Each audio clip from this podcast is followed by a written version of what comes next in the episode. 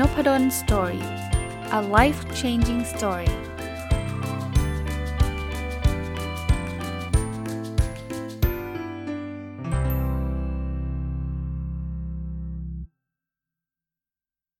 สวัสดีครับ ยินดีต้อนรับเข้าสู่นพดล story พอดแคสต์นะครับ วันนี้จะเอาหนังสือที่ชื่อว่า growth hacker marketing หรือที่ชื่อแปลเป็นไทยว่าการตลาดแบบไม่ต้องทำการตลาด ซึ่งเป็นหนังสือแปล เขียนโดยคุณ Ryan Holiday นะครับ จากสำนักพิมพ์วีเลิร์นเอามาแปลนะครับ แล้วก็ขอพูดถึงชื่อคนแปลนิดนึงนะครับ ต้องเปิดเข้าไปข้างในนะครับ คือคุณวิญญูกิ่งหิรัญวัฒนานะครับ เป็นหนังสือเล่มเล็ก ๆ เล่มหนึ่งไม่ไม่หนามากผมอ่านวันเดียวจบเลยนะครับ แต่ว่าซื้อมาสักพักหนึ่งแล้วละเพิ่งมีโอกาสได้อ่านจบ แล้วก็อยากจะมารีวิว คือคนที่ทำสตาร์ทอัพหรือว่าทำธุรกิจเนี่ยอาจจะได้ยินคำว่า growth hacker มามามาพอสมควรนะนะ ผมแปลเป็นไทยว่า คือมันเป็นวิธีการแฮกเกอร์ก็คล้ายๆแฮกเกอร์คอมพิวเตอร์อะมันมันหาวิธีทางลัดหาวิธีการต่างๆ ที่จะทำให้ไปสู่เป้าหมายได้นะ แต่ว่าอันนี้มันเป็นการแฮกในเรื่องของการ growth คือพูดง่ายๆว่าหาวิธีทำให้ธุรกิจเนี่ยมียอดขายเติบโตขึ้น มีกำไรเติบโตยิ่งขึ้นนะครับ ก็ลองมาดูว่าสำหรับหนังสือเล่มนี้เนี่ยเขามีข้อแนะนำอะไรยังไงนะครับ ที่จะทำให้ธุรกิจเราเนี่ยประสบความสำเร็จโดยการความสำเร็จในที่นี้ก็คือการเติบโตนั่นเอง ในหนังสือเนี่ยที่อ่านง่ายคือเขามีเป็นขั้นๆนะ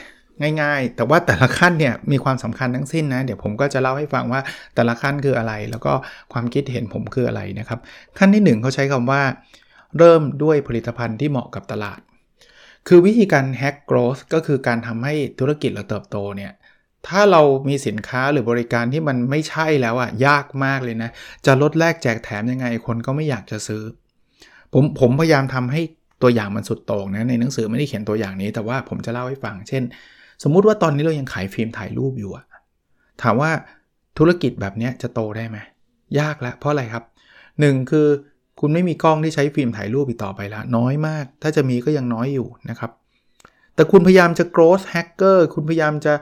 ลดแลกแจกแถม ซื้อ 1 แถม 1 คิดว่าคนจะซื้อไหมหนึ่งแถม 10 ยังไม่ซื้อเลย เพราะไม่รู้จะไปซื้อแล้วไปทำอะไร จะไปถ่ายที่ไหนก็ไม่รู้ นั้นเนี่ยมันผมยกตัวอย่างนี้จะทำให้เห็นว่าผลิตภัณฑ์เนี่ยเป็นตัวเริ่มเลย แต่ถ้าเกิดคุณมีผลิตภัณฑ์ที่มันเจ๋งมากอะคำว่าเจ๋งมากคือหูลูกค้ารอซื้อกันเลย คุณลองนึกถึง iPhone พวกรุ่นใหม่ ๆ เห็นปะ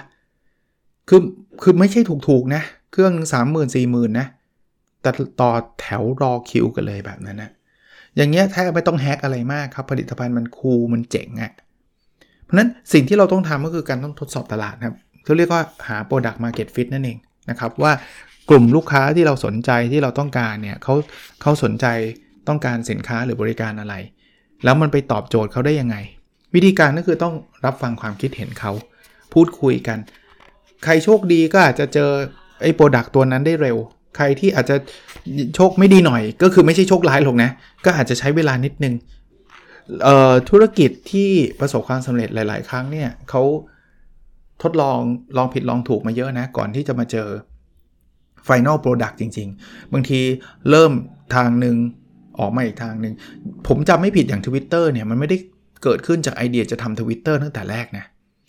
เขาจะทำแอปอะไรสักอย่างหนึ่งอะถ้าจะไม่ผิดพอดแคสต์หรืออะไรสักอย่างเนี่ยแต่ว่า at the end มันลงเอยที่ Twitter แล้วเป็นไง คนใช้เป็นพันพันล้านเป็นหลายหลายร้อยล้านคนทั่วโลกเลย อารมณ์อารมณ์ growth hacker เนี่ยอย่างแรกที่ต้องทำคือหาผลิตภัณฑ์ให้เจอ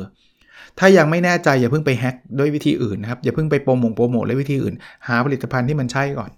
ถ้าใช่แล้วเดี๋ยวเราเราไป step ที่2นะอะมาถึง step ที่2เขาบอกว่าหากลยุทธ์แฮ็กการเติบโตของคุณ ผมชอบคำกล่าวคือ สิ่งที่เราต้องการไม่ใช่ไม่ใช่ทุกคน แต่ว่าเฉพาะคนที่ใช่ นั้นกลับไปที่กลุ่มเป้าหมายของเราครับ ว่ากลุ่มเป้าหมายของเราคือใครยังไง ไม่ใช่ว่าเราจะแฮกให้มันแบบทุกคนในโลกใช้ product เรา มันมันเป็นไปไม่ได้อยู่แล้วนะครับ แม้กระทั่ง product ที่มัน standard อย่าง Facebook Facebook เนี่ยยังทำไม่ได้เลยนะ เพราะว่าก็ไม่ได้ทุกคนที่ใช้ Facebook นะเพราะนั้นเขาก็เขาก็ต้องเลือกแล้วลองดู Facebook ทำนะ Facebook ตอนแรกๆเนี่ยเขาก็ไม่ได้ทำให้ทุกคนใช้นะเขาเริ่มทำให้เฉพาะนักศึกษาในมหาวิทยาลัยฮาร์วาร์ดใช้ก่อน แล้วเวลากระจายก็ไม่ใช่กระจายทีเดียวนะเขาก็ไปกระจายกลุ่มมหาวิทยาลัย ชั้นนำ Ivy League ต่างๆ ของของออเมริกา แล้วมันค่อยๆ ขยายไปมหาลัยอื่นๆ แล้วมันค่อยๆ ขยายไปถึงทุกคนเห็นภาพไหมครับ เคสเนี้ยคือหากลยุทธ์ให้เจอแต่ว่ามันจะเริ่มจากคนที่ใช่นะเออเขามีตัวอย่างเยอะแยะนะครับ เขาบอกว่าเช่นนะผมผมจะเล่าตัวอย่างให้นะ เช่นสร้างบรรยากาศด้วยการให้สิทธิพิเศษ ว่าคุณจะใช้อันนี้ได้คุณต้องได้รับคำเชิญเท่านั้น ผมยกตัวอย่าง อันนี้อาจจะอยู่นอกเหนือหนังสือนะ แต่ว่าก็เล่าให้ฟังในเคสที่ผมนึกออก ตอนที่ Clubhouse ดังๆจำได้ปะตอนนั้นไม่ใช่ว่าคุณอยู่ดีๆ คุณไป install Clubhouse แล้วคุณใช้ได้เลยนะ คุณต้องได้ invitation แต่ไอ้ความบางคนบอกที่ทำไมไม่เขาใช้ได้เลย มันจะได้คนใช้เยอะๆ ไม่ครับ คนเรามันชอบอะไรที่มันมีมีความขาดแคลนอยู่ มันมัน limit อยู่ มันจะรู้สึกภูมิใจที่ได้ใช้ เฮ้ย ฉันมี invitation นะ ตอนนั้นเนี่ยมันคลั่งกันขนาดที่ขาย invitation เป็นหลักพันเลยผมจำได้ แต่ผมไม่ได้ซื้อนะ เพื่อนเพื่อนหรือว่าลูกศิษย์เขาส่งมาให้ แต่ว่าพออย่างเงี้ยคนมันรู้สึกว่ามันมีค่าละ ถ้าบอกว่าโหลดฟรีโหลดได้ทันทีอาจจะไม่โหลด เพราะมันฟรีไงโหลดเมื่อไหร่ก็ได้ก็เลยไม่โหลด แต่ถ้าบอกว่าต้อง by invitation only เนี่ย Gmail ใหม่ ๆ รู้สึกจะเป็นแบบนั้นด้วยนะครับ หรือเอเขาบอกว่าอีกกลยุทธ์หนึ่ง ซึ่งมันอาจจะเป็นพวกดักดักหน่อยนะ คือมันอาจจะไม่ค่อยจริงใจเท่าไหร่ แต่เขาทำในหนังสือเขียนบอกว่า สร้างประวัติผู้ใช้ปลอมๆ ขึ้นมาจำนวนหนึ่งทำให้บริการดูได้รับความนิยมคึกคัก เขาบอกว่าเป็นเพราะว่ามนุษย์เราเนี่ยชอบชอบไปมุงในสิ่งที่คนอื่นเขามุงอยู่ เพราะนั้นเนี่ยอย่างแรกต้องสร้างคนมามุงก่อน อันนี้ reddit ใช้ คือตอนแรกคนไม่รู้จัก reddit รู้รู้จัก reddit ไหม reddit คล้ายๆพันทิปอะนะครับ แต่เป็นของของเมืองนอกนะ ก็ไม่มีคนรู้จักก็เลยไปสร้างเขาปลอมๆว่าเข้ามาพูดคุยอะไรกันเต็มไปหมดเลย พอมันพูดคุยกันเยอะไอ้คนจริง ๆ ก็จะเข้าไป หรือผมเชื่อว่าร้านอาหารบางบางร้านใช้ ผมไม่รู้นะ แต่ว่าเพราะว่าผมเห็นว่าตอนเปิดร้านเนี่ยโอ้ยคนมาแน่นเลย พอคนแน่นเราก็อยากไปใช่ปะพอคนมุงแปลว่ามันต้องอร่อย ก็เลยไปไปไปมันก็เลยแน่นกันมาจริง ๆ เลยทั้งทั้งนี่จริงไม่แน่นะไอตอนที่คนมุงแรก ๆ ก็อาจจะถูกจ้างมาให้กินฟรี เอามาให้มงมงกันก่อน พอสักพักหนึ่งพวกนี้ก็ค่อยถอยค่อยๆถอยออกคราวนี้ลูกค้าจริงเข้ามาแล้ว เพราะว่ายิ่งมงยิ่งอร่อยไงพอยิ่งแถวยาวยิ่งแปลว่าเจ๋งไงอันนี้ก็เป็นกลยุทธ์ของ Go Hacker นะคือคือทำให้คนสนใจมากขึ้นนะครับ อันที่3นะเขาบอกว่าให้เราหาบริการหรือระบบสักลายที่ทำให้ผลิตภัณฑ์เราอะใช้ได้โดยเฉพาะที่ตรงนั้นเลย คืออันนี้มันเหมือนเกาะหลังเขาเขาเรียก piggyback piggyback แบบนี้ ยกตัวอย่าง PayPal กับ eBay eBay เนี่ยมันดังขึ้นมาก่อน มันเป็นเว็บไซต์ที่ให้คนมาประมูลของ ก็มีคนเอาของเข้ามา แล้วก็มีคนเข้ามาช่วยมามาแข่งกันประมูลใช่ไหมแต่ pain ของ eBay คือเราจะรู้ได้ไงว่าเราไม่ถูกโกง สมมุติว่าผมประมูลของอันนึงด้วยราคา 3,000 บาท ถ้าผมโอนเงินให้เขาผ่านบัญชีเขา3,000 บาท ผมจะรู้ได้ไงว่า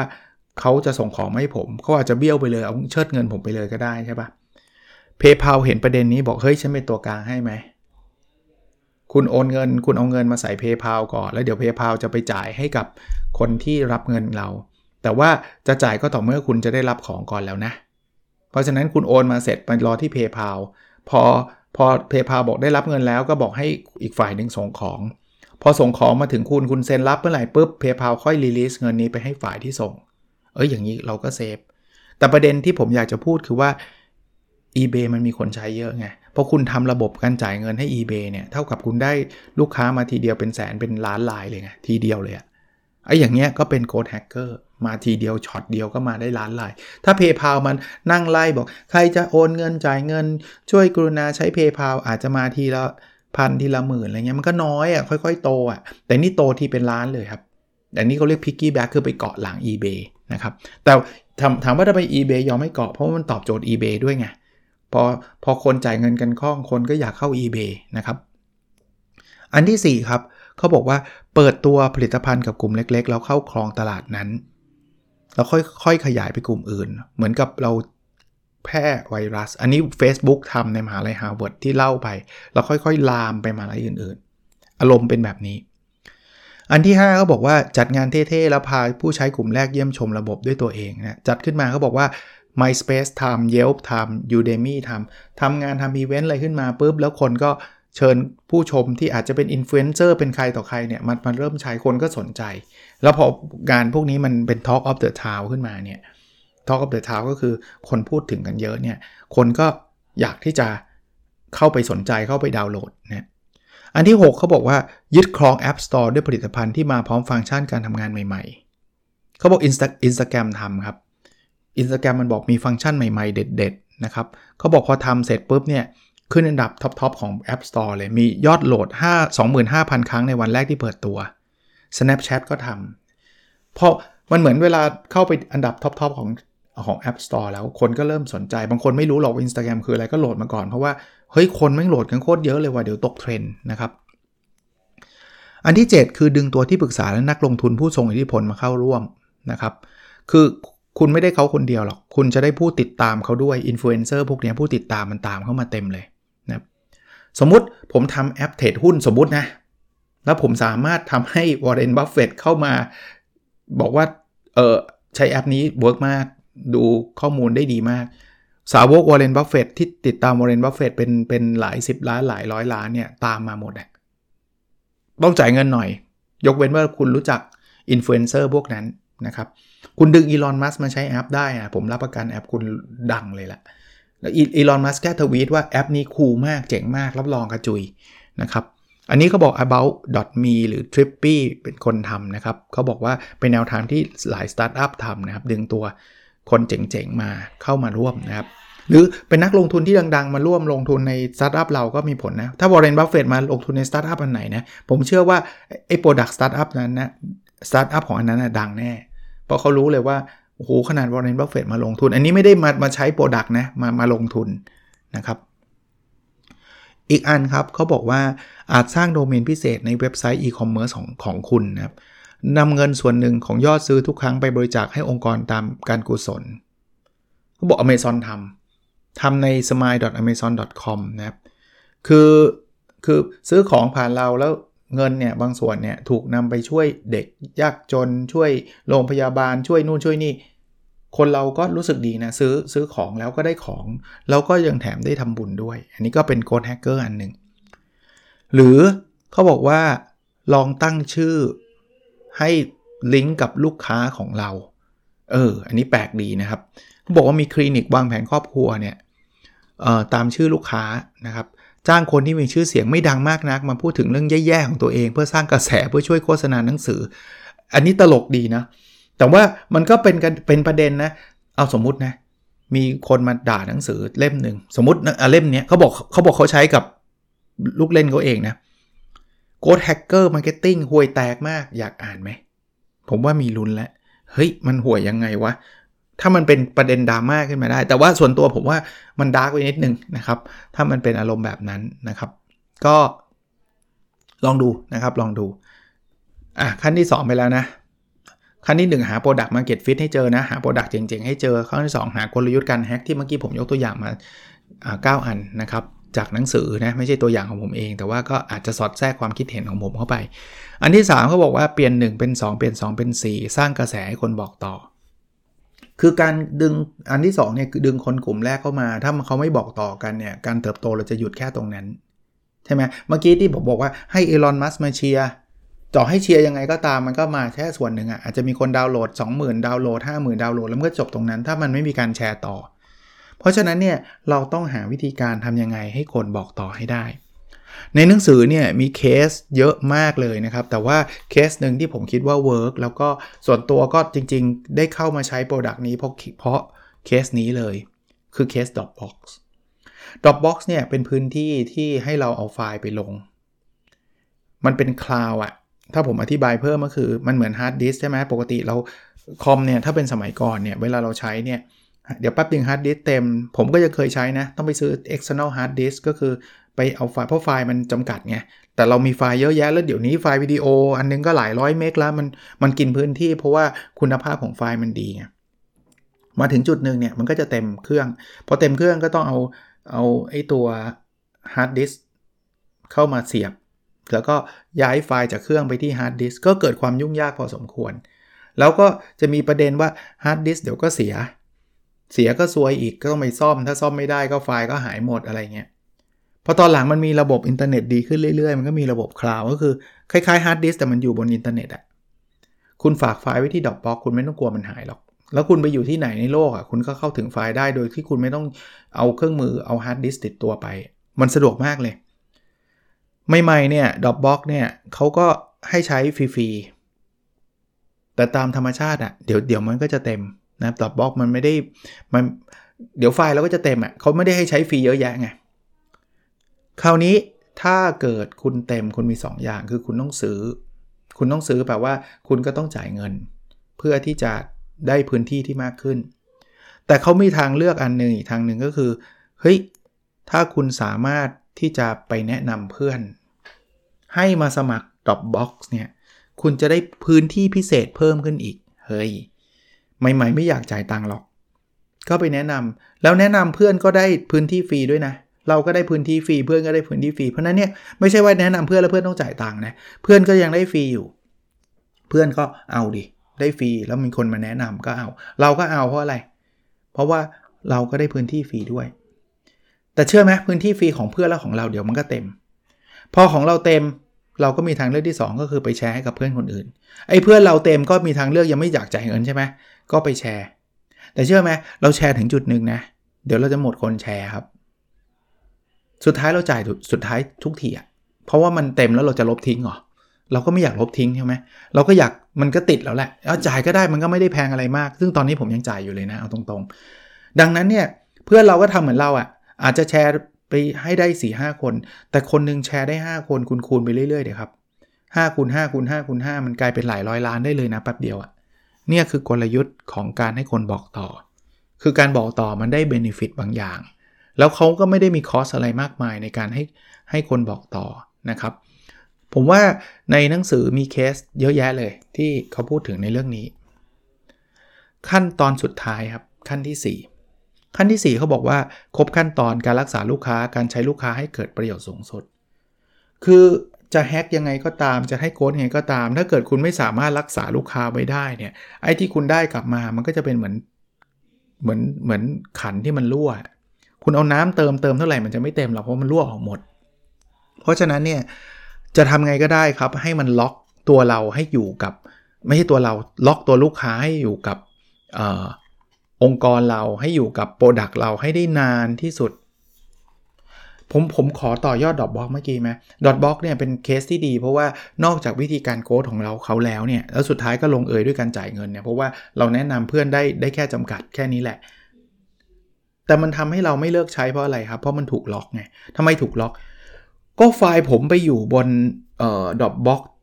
เป็นหมื่นหมื่นไฟล์แล้วอะถ้าอยากจะเลิกใช้เขาก็ต้องลบลบไฟล์นั้นพวกนั้นทิ้งอะแล้วคุณจะเอาไปไว้ที่ไหนอะคุณต้องเอาบางคนบอกก็ไปใช้ Google เสียอาจารย์ใช้นู่นใช้นี้ แค่คิดว่าต้องย้ายไฟล์ไปอีกที่หนึ่งโดยใช้อินเทอร์เน็ตเนี่ยก็เป็นวันๆแล้วนะ ไม่เอาจ่ายไปเถอะนิดเดียวเองทำให้ชีวิตมันสบายขึ้น ใช่ปะ นี่คือการล็อก นั้นคนพอใช้ซิสเต็มแบบนี้แล้วอะพอมันโกรธมาแบบนี้แล้วอะพอเราได้ใช้แล้วเขาล็อกเราโดยอัตโนมัตินะครับ ในหนังสือเล่มนี้ตอนท้ายเนี่ยเขาก็พยายามพูดถึงการใช้ไอ้ตัว Ghost Hacker โดยการเทียบกับหนังสือที่เขาเขียนนะครับ ว่าเขามีวิธีการ แต่ละขั้นเป็นยังไงแบบไหน ซึ่งผมว่าเป็นไอเดียที่ดีนะ แล้วเข้าใจว่าหนังสือเล่มนี้ก็น่าจะเป็นหนังสือที่เป็น bestseller แหละ เพราะว่าเขาเขียน Growth Hacker แล้วหนังสือเขาไม่ growth เนี่ยมันก็ดูจะดูแปลกใช่ปะ่ะ ผมว่าเขาเขียนได้ดีแล้วเขาก็รู้จักวิธีการเอาไป apply ให้เห็นภาพจริง ๆ ว่าสิ่งนี้เขาทำได้ยังไง ในท้ายเล่มเนี่ยเขาจะมีการพูดถึงศัพท์ในในในฟิลของ growth hacking นะครับ ก็เป็นศัพท์เฉพาะอออย่างเฉพาะตัวนะครับ ผมคิดว่าตรงนี้ขออนุญาตไม่ไม่ไม่ไปรีวิวก็แล้วกัน เพราะว่ามันมันอาจจะไม่ได้เกี่ยวข้องโดยตรงนักแต่ว่าดีนะครับ สิ่งที่ผมอยากที่จะเล่าให้ฟังตอนท้ายสุดก็คือคำถามที่สำคัญ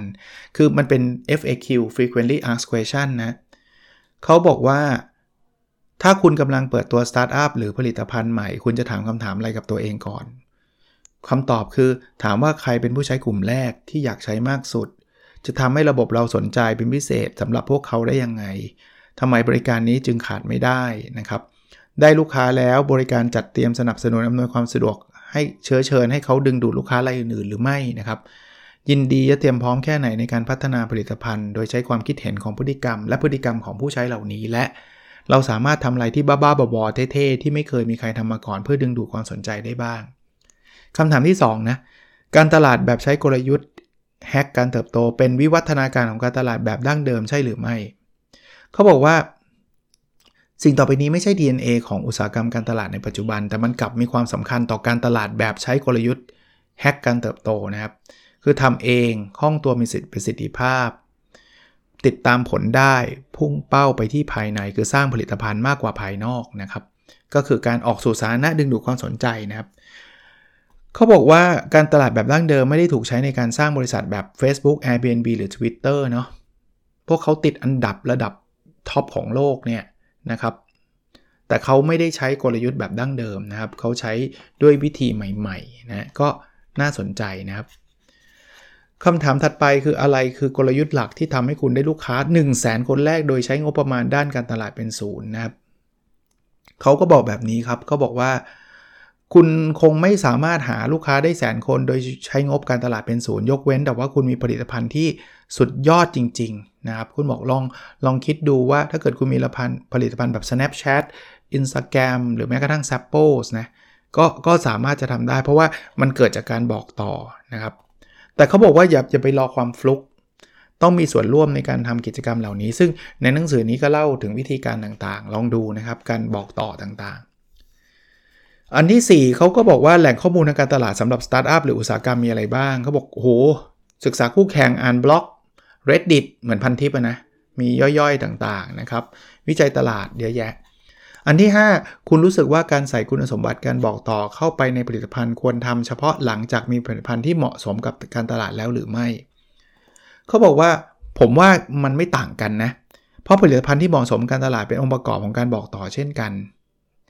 คุณกำลังต้องสร้างสิ่งที่คนอยากใช้และต้องใช้นะครับ พอผลิตภัณฑ์ดีปุ๊บเนี่ยเดี๋ยวเดี๋ยวมันโดยธรรมชาติอะคนก็จะบอกต่อนะครับ แต่ถ้าเกิดผลิตภัณฑ์ไม่ดีเนี่ยมันก็ข้อยากที่จะบอกต่อนะครับ เพราะนั้นอย่าไปสนใจว่าอะไรสำคัญกว่ากันนะครับทำให้แน่ใจว่าคุณต้องมีทั้ง2ออย่าง คือมีทั้งผลิตภัณฑ์ที่ดีและการบอกต่อ อันที่ 6คำถามคือ ฉันเริ่มเห็นเขาลางอย่างที่คุณเห็นว่ากลยุทธ์ การตลาดแบบดั้งเดิมกำลังถดถอย เมื่อเทียบกับกลยุทธ์แฮกการเติบโต ถ้าฉันมีประสบการณ์ด้านการตลาดแบบดั้งเดิม แต่อยากเปลี่ยนคำการตลาดแบบใหม่จะทำได้ยังไง เขาบอกว่าให้หาสตาร์ทอัพที่สามารถใช้ทักษะความสามารถของคุณ และเปิดโอกาสให้คุณได้ทดลองกลยุทธ์ใหม่ ๆ หรือดีกว่านั้นก็คือว่าให้คุณคิดถึงสิ่งที่คุณรักที่จะทำแล้วหาคนที่ทำเรื่องนั้นดีที่สุดในวงการนะครับแล้วคิดหาสิ่งที่พวกเขาอยากได้เพื่อใช้เจรจาต่อรอง นะคุณสามารถเข้าใจกรอบคิดกลยุทธ์แห่งการเติบโตด้วยการอ่าน หรือใช้เทคนิคได้ด้วยการปฏิบัตินะครับมาถึงอันที่ 7 นะครับเขาบอกฉันกำลังหาวิธีการกระตุ้นการบอกต่อด้วยการใช้ผลิตภัณฑ์ที่จับต้องได้ชิ้นหนึ่ง และกำลังพิจารณาเนื้อหาเพื่อการโฆษณาสำหรับลูกค้ากลุ่มเป้าหมาย ฉันต้องคิดถึงเรื่องอะไรบ้าง ง่าย ๆ นะ คิดว่าตัวเองเป็นลูกค้าครับ แล้วคิดว่าทำไมพวกเขาถึงอยากดูเนื้อหาของคุณ ให้ชัดเจนนะครับ อยากจะรู้ว่าทำยังไงนะครับ ให้นึกถึงว่าตัวเองเป็นลูกค้า ถ้าวิธีนำเสนอคือให้ลูกค้าคลิกโฆษณานี้เพื่อดูวิดีโอเกี่ยวกับผลิตภัณฑ์บางอย่างที่พวกเขาไม่เคยได้ยินมาก่อน มันฟังไม่น่าตื่นเต้นเลยจริงปะนะครับ ควรพยายามปรับเปลี่ยนให้มันมีความน่าสนใจมากขึ้นทำให้เนื้อขามันมีคุณค่า โดยไม่ต้องอาศัยโฆษณาเป็นตัวผลักดันนะครับนอกนั้นเขาก็พูดรายละเอียดอีกเยอะเลย อารมณ์คล้ายๆแบบนั้น ลองลองจำลองว่าตัวเองเป็นลูกค้าชอบไหมนะครับ อันที่ 8 ครับ คุณคิดอย่างไรกับบริษัทโฆษณาและประชาสัมพันธ์แบบดั้งเดิม เขาบอกว่าถ้าเราจะทำถ้า ผมผมคือคนเขียนนะทำงานด้านประชาสัมพันธ์ผมจะลาออกเพราะมันแย่มากนะครับ มันเป็นสายสัมพันธ์กับกลุ่มคนที่ไม่มีความหมายต่อไป คือนี่เป็นความเห็นของเขานะครับ เขาบอกว่าเขาไม่ชอบรูปแบบการทำงานของบริษัทโฆษณานะครับเขาคิดว่าถ้าเป็นสตาร์ทอัพเนี่ยมันมันน่าจะทำเองได้ ก็ในองค์กรอื่นๆ เช่นเดียวกัน ประเด็นคือก็ต้องระวังสำหรับ รูปแบบแบบดั้งเดิมนะครับ และข้อที่9นะอะข้อที่มันมีข้อที่ 10 เดี๋ยวแต่ข้อที่ 10 ก็ผมไม่ต้องพูดอะไรมาก คือข้อ 9 เนี่ยเขาบอกทำสตาร์ทอัพด้านเทคโนโลยี ถึงจะใช้ growth hacker จริงมาก ถ้าเป็นนักบัญชีนักกฎหมาย ผลิตสินค้าที่จับต้องได้ เช่นเครื่องปิ้งขนมปัง ธุรกิจ B2B ทำได้ไหมคำตอบคือทำได้หมดนะครับไม่จำเป็นต้องเป็นสตาร์ทอัพแล้วข้อที่ 10 คือมันมีแหล่งเรียนรู้อะไรบ้างเขามีหนังสือเยอะเลยที่แนะนำก็ เผื่อเป็นไอเดียสำหรับคนทำธุรกิจ หรือไม่ได้ทำธุรกิจก็ตามนะครับ Growth Hacker Marketing การตลาดแบบไม่ต้องทำการตลาด เขียนโดยคุณ Ryan Holiday นะครับ แล้วก็แปลโดยคุณวินยูกิ่งฮิรันวัฒนานะครับสำนักพิมพ์ WeLearn นะครับ ก็น่าจะเป็นประโยชน์กับทุกท่านนะครับ แล้วเราพบกันใน episode ถัดไปครับ สวัสดีครับ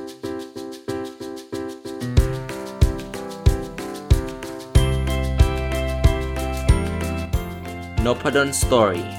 a life changing story